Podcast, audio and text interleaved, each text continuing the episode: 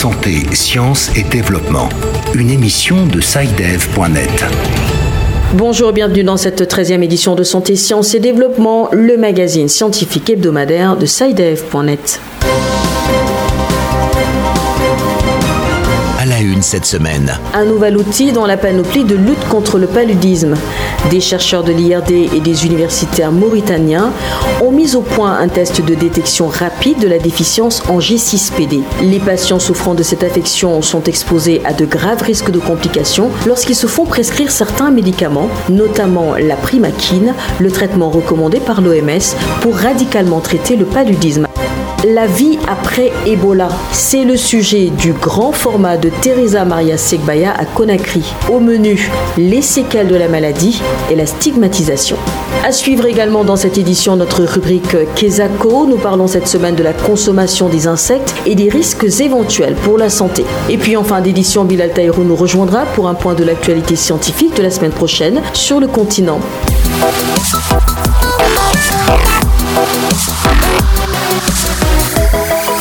Mais comme d'habitude, vous le savez, nous commençons par une rapide synthèse de l'actualité scientifique de la semaine écoulée en Afrique. C'est avec vous, Hamzat Fassassi. Science Express. Une récente étude montre qu'un vaccin expérimental contre la tuberculose pourrait empêcher les personnes atteintes ne présentant aucun signe de maladie de devenir tuberculeuses pulmonaires pendant une période allant jusqu'à trois ans, sauvant potentiellement des millions de vies. Selon l'Organisation mondiale de la santé, un quart de la population mondiale est infectée par le germe de la tuberculose, Mycobacterium tuberculosis, mais ne présente aucun signe de tuberculose évolutive et ne se sent pas malade, un phénomène appelée tuberculose latente. Environ 5 à 10% des personnes atteintes de tuberculose latente développent une tuberculose active au cours de leur vie. Un article à lire sur saidev.net. Selon un rapport de l'UNICEF, le retard de croissance, un indicateur clé de la malnutrition, a augmenté en Afrique depuis 2000, bien qu'il ait diminué d'un quart dans le monde. Brian Kelly, rédacteur en chef du rapport de l'UNICEF, a déclaré que la malnutrition risquait de nuire aux perspectives économiques des enfants et qu'une meilleure nutrition des enfants améliorerait durablement le développement socio-économique de la région. L'Union africaine a appelé la semaine dernière les pays africains et les institutions panafricaines à déployer des efforts concertés pour faire face aux principales menaces persistantes pour la santé publique. L'UA a également souligné que la protection de la santé de l'Afrique contre les menaces de maladie est impérative, notamment avec la mise en œuvre du règlement sanitaire international et des autres cadres stratégiques de l'Union africaine traitant des problèmes de santé sur l'ensemble du continent. Un nouvel outil dans la lutte contre le paludisme, mis en avant par une récente étude menée conjointement entre chercheurs mauritaniens et français de l'IRD.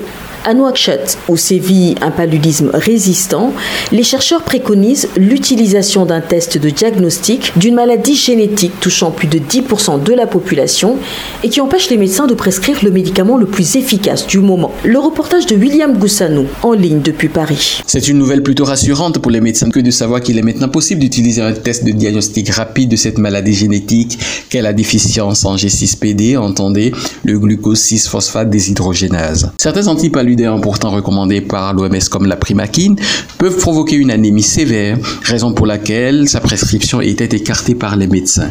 Dr Rachid Attar de l'IRD a pris part à cette étude et nous rappelle depuis le Noguchi Memorial Institute à Accra où elle est détachée l'intérêt de recourir à ce test de diagnostic rapide du G6PD. L'intérêt de notre travail était de montrer euh, la faisabilité d'utiliser les tests de diagnostic rapide de G6PD pour euh, permettre euh, aux cliniciens d'avoir le résultat tout de suite en temps réel pour décider si ils doivent ou non délivrer la primaquine aux personnes qui ont un paludisme à Plasmodium vivax. Le risque est donc avéré pour les personnes déficientes, raison pour laquelle il existe en France un protocole officiel pour la prescription de la primaquine. Le professeur Ouzé, professeur de parasitologie à la faculté de pharmacie de Paris, coordinatrice du Centre national de référence du paludisme en France. En France, la primaquine n'est pas dispensée en pharmacie, mais délivrée uniquement par la NSM, l'Agence nationale de sécurité des médicaments.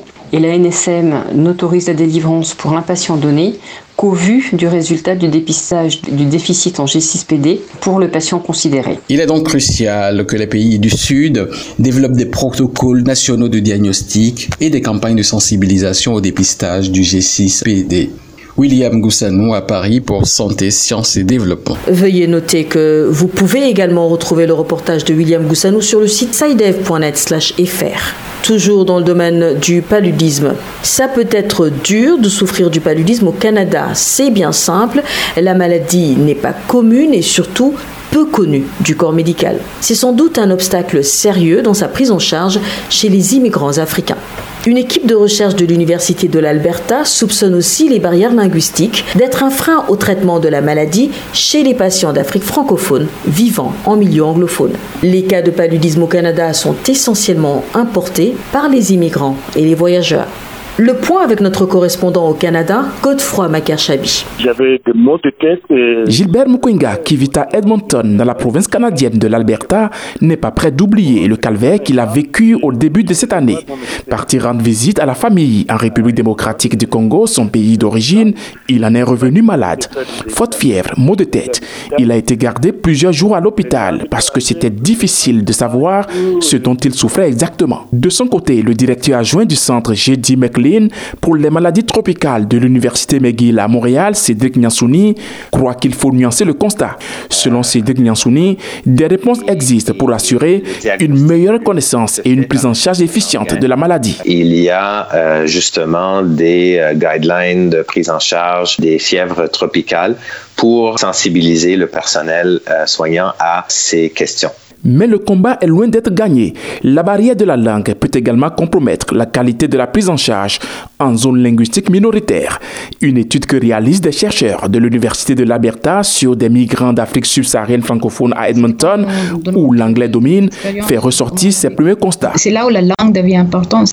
La professeure titulaire en études culturelles, Cyril Ataravi. Parfois, ces immigrants ont une meilleure connaissance puisqu'ils ont, ils ont vécu dans ces zones. Malgré tout, au Canada, le paludisme est un enjeu de santé publique puisqu'il s'agit d'une maladie à déclaration obligatoire. À Ottawa, Godefroy Maker-Chabi pour Santé, Sciences et Développement.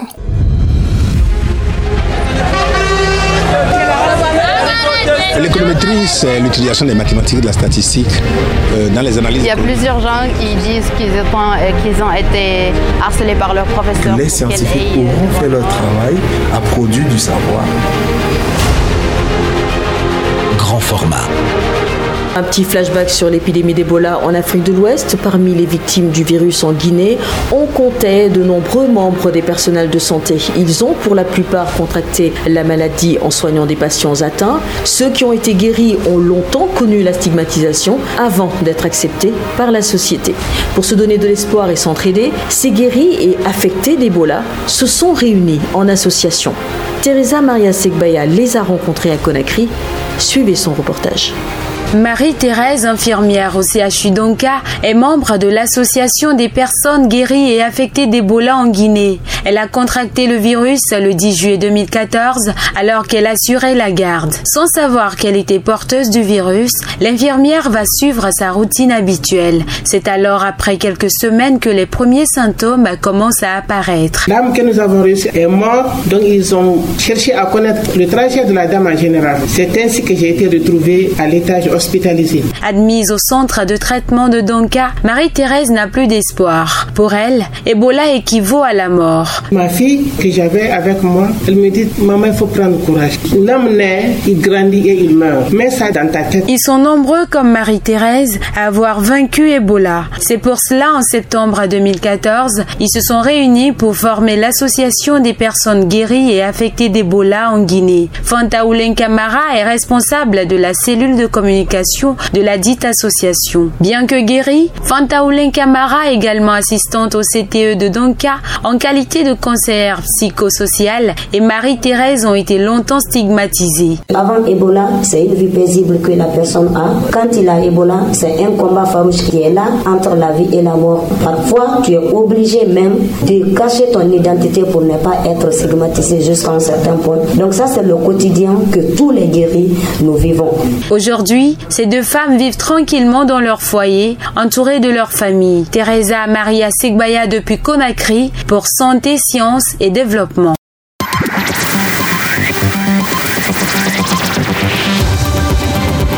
Kesako, qu'est-ce que c'est? Vos questions à la rédaction, les réponses de nos experts.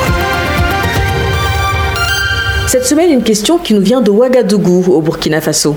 Bonjour, mon nom c'est Mohamed Ali de Ouagadougou, au Burkina Faso. Je sais que la consommation des insectes est très populaire en Afrique, notamment dans mon pays, le Burkina Faso. Même si personnellement je n'en consomme pas, ma question consiste à savoir s'il n'y a pas des risques de transmission des maladies des insectes aux hommes. Autrement dit, est-ce que manger des insectes est sain pour l'homme?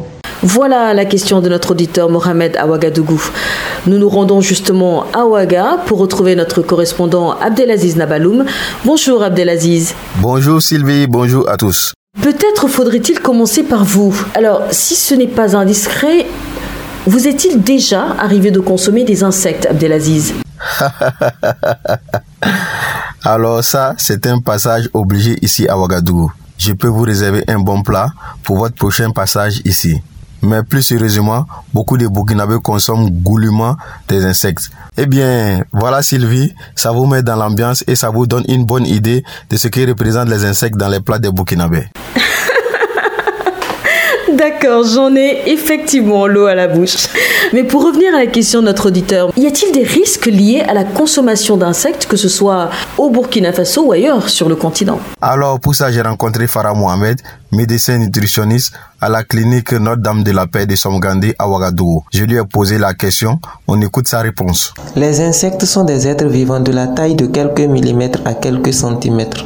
Ils possèdent à l'âge adulte trois paires de pattes et beaucoup d'entre eux possèdent des ailes. Ils appartiennent à la famille des arthropodes. Quant à leur valeur nutritionnelle, si on prend un poids égal de viande de bœuf et un poids égal d'insectes, ils ont une valeur nutritionnelle supérieure à la viande de bœuf. En termes de protéines, ils apportent trois fois plus de protéines à l'organisme à poids égal comparé à la viande de bœuf. Ils apportent également à l'organisme des vitamines, des fibres, des acides gras essentiels. Quant à leur nuisance, s'ils sont cuits dans les conditions convenables, ils apportent à l'organisme une valeur nutritionnelle très très importante. Mais leur consommation à l'état frais, à l'état lavé, peut être source de transmission de certaines maladies, notamment parasitaires. Voilà Sylvie, c'était donc Farah Mohamed, médecin nutritionniste à la clinique Notre-Dame de la Paix de Somgandé à Ouagadougou, qui répondait à notre auditeur sur les risques de santé liés à la consommation d'insectes. Un mot encore pour dire que selon l'Agence nationale de sécurité sanitaire de l'alimentation, en France, 2 millions de personnes dans le monde consomment des insectes. On vous attend la bouche pleine dans le club Sylvie. Merci, merci Abdelaziz pour ce reportage euh, bien pimenté. à bientôt.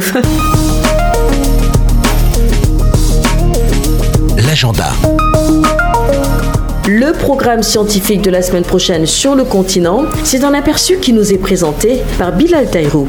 À l'agenda cette semaine, Sylvie, l'université Cheikh Diop sera l'hôte de la conférence sur le changement climatique et la sécurité alimentaire en Afrique de l'Ouest les 18 et 19 novembre.